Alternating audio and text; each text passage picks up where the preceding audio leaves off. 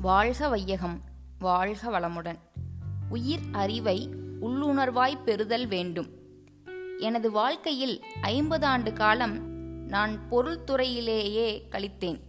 பொருள் பெருக்கி அதனை செலவிட்டு அதன் மூலம் மக்களுக்கு நன்மை செய்ய முடியுமா என்று முயர்ந்து பார்த்தேன். முடியவில்லை.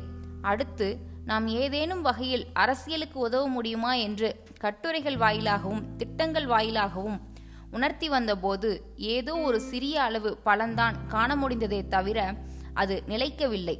இறுதியாக ஆன்மீக துறையில் வந்த பிறகுதான் ஒரு உயிருக்கு உணர்வு ஊட்டினால் கூட அதிலே நிறைவு இருக்கிறது.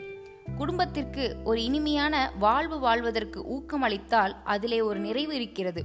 இவ்வாறாக தனிமனிதன் குடும்பம் சமுதாயம் உலகம் என்ற முறையிலே பார்க்கும்போது தனி மனிதனிடத்திலே அமைதி வேண்டும். சமுதாயத்திலே அமைதி வேண்டும் உலகத்திலே அமைதி வேண்டும்.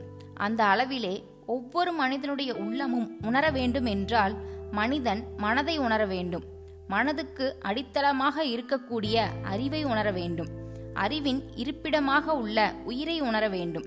இதை உணர்வது ஒன்றும் சிரமமே இல்லை.